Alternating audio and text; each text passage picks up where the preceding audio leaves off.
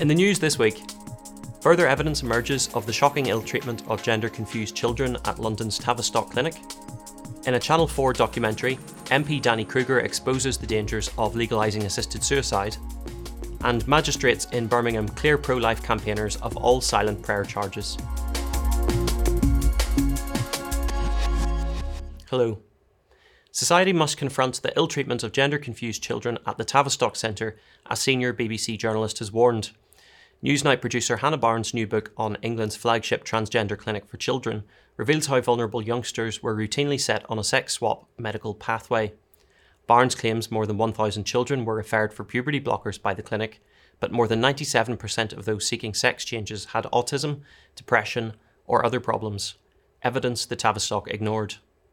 Times columnist Hadley Freeman, who conducted an interview with Barnes on her findings, called the account a jaw dropping insight into failure failure of leadership, of child safeguarding, and of the NHS. Commenting on the expose, Equalities Minister Kemi Badenoch wrote Let the tragic Tavistock scandal remind us to always stand up for the truth as we see it, no matter how inconvenient or impolite some may find the truth to be. Assisted suicide is an execution of those deemed not worthy to live, a Conservative MP has warned. In the Channel 4 programme, Prue and Danny's Death Road Trip, Danny Kruger told his mother, Dame Prue Leith, that Britain should heed evidence from overseas of the terrible consequences of legalising assisted suicide. He argued that when you permit doctors to decide that some people are better off dead, you will inevitably end up expanding the criteria to access it. Following the broadcast, Kruger warned that removing legal protections for the vulnerable would pressure them to end their lives for fear of being a burden. What we have in Canada, and we met doctors who confirmed this, many, many patients who are disabled, who are mentally unwell, who have conditions that we would all regard as actually quite manageable, including anorexia, eating disorders, people with hernias, people with difficult, very painful conditions, but ones that do not require you to, you know, don't, wouldn't, most people wouldn't think you should be dying soon from them, can get a doctor to confirm that they need euthanasia. And thousands and thousands of people, the vulnerable, the lonely, those who feel a burden on their families or on the healthcare system, are being pushed down this route. Justice Secretary Dominic Raab has called for prisons to be a place where the goal is to get drug users totally drug free, not just languishing indefinitely on drug substitutes. Endorsing abstinence based treatment, he said it plays a critical part in breaking the cycle of addiction, and methadone should only be used with the aim of breaking the habit completely. Otherwise, we risk simply replacing one addiction for another. The government's long term vision for prisons includes a zero tolerance approach to drugs while aiming to rebuild drug free lives.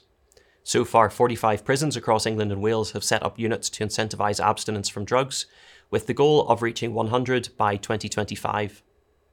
In a government announcement, Raab expressed his belief that the units and drug recovery wings will help prisoners tackle their addictions, including to opiate substitutes like methadone, in turn cutting their risk of reoffending and creating safer streets.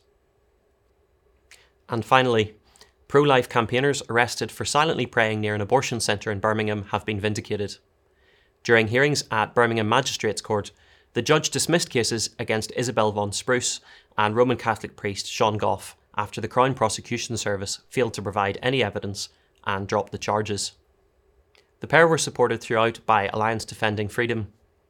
Isabel spoke to the Institute's Kieran Kelly. This is obviously very good news. You must be delighted. Yeah, I'm really, really pleased, Kieran. Um, so yesterday we went to Birmingham Magistrates Court, and I was found not guilty on all the charges. Um, the prosecution didn't offer any evidence whatsoever. Um, so now I'm officially not guilty rather than just having charges dropped, which is quite a different situation. Um, and yeah, I'm completely vindicated of any wrongdoing. Um, so I, I, really wanted to, to, thank everybody who's been praying into this situation.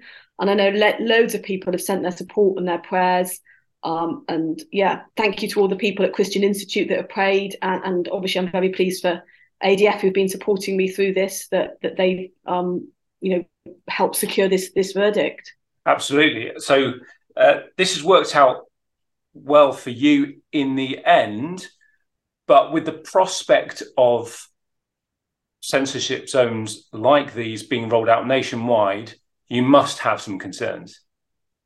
Huge concerns, yeah. Um, and obviously, it should never have come to this that I was arrested on a public street just simply for my, you know, private thoughts in my own head. And the concerns are that this could be happening nationwide if um, buffer zones, national buffer zones, are passed.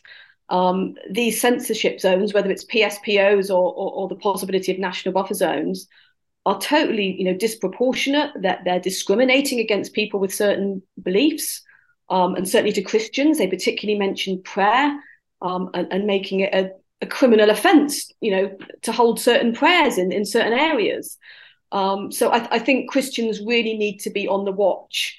Um, really pray that this doesn't go through with national buffer zones um, and, and, to be speaking out against this. And, and to be fair, you know, whatever anyone's religious beliefs or even their beliefs on the pro-life issue, um, I, I think we should be aware that you know our basic freedoms are at threat with with national buffer zones, and um, we need to make sure that it, it, does not get to the stage that um, those freedoms are taken away by law, because um, that would that would be a, a grave injustice. Well, that's all for this week. For regular updates and information on all of our stories, plus much more, visit our website at christian.org.uk. Until next time, goodbye.